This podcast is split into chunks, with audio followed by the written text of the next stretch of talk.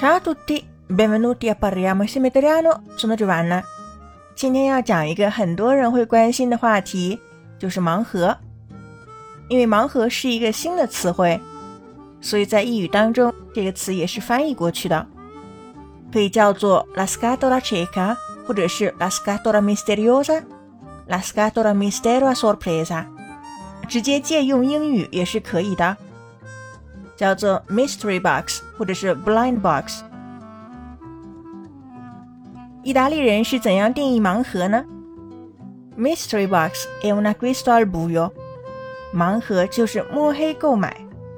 ogni confezione conterrà una selezione che varia in modo assolutamente casuale tra i prodotti， 每个包装都以产品之间绝对随机的方式含有不同的选择。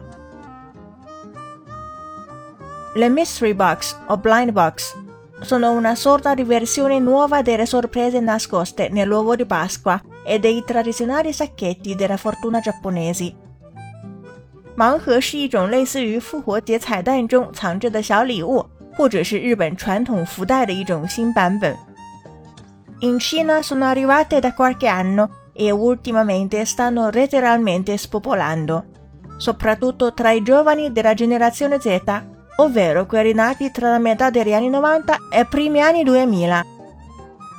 在中国，盲盒的到来有些年头了，最近普遍起来了，特别是在 Z 世代的年轻人中。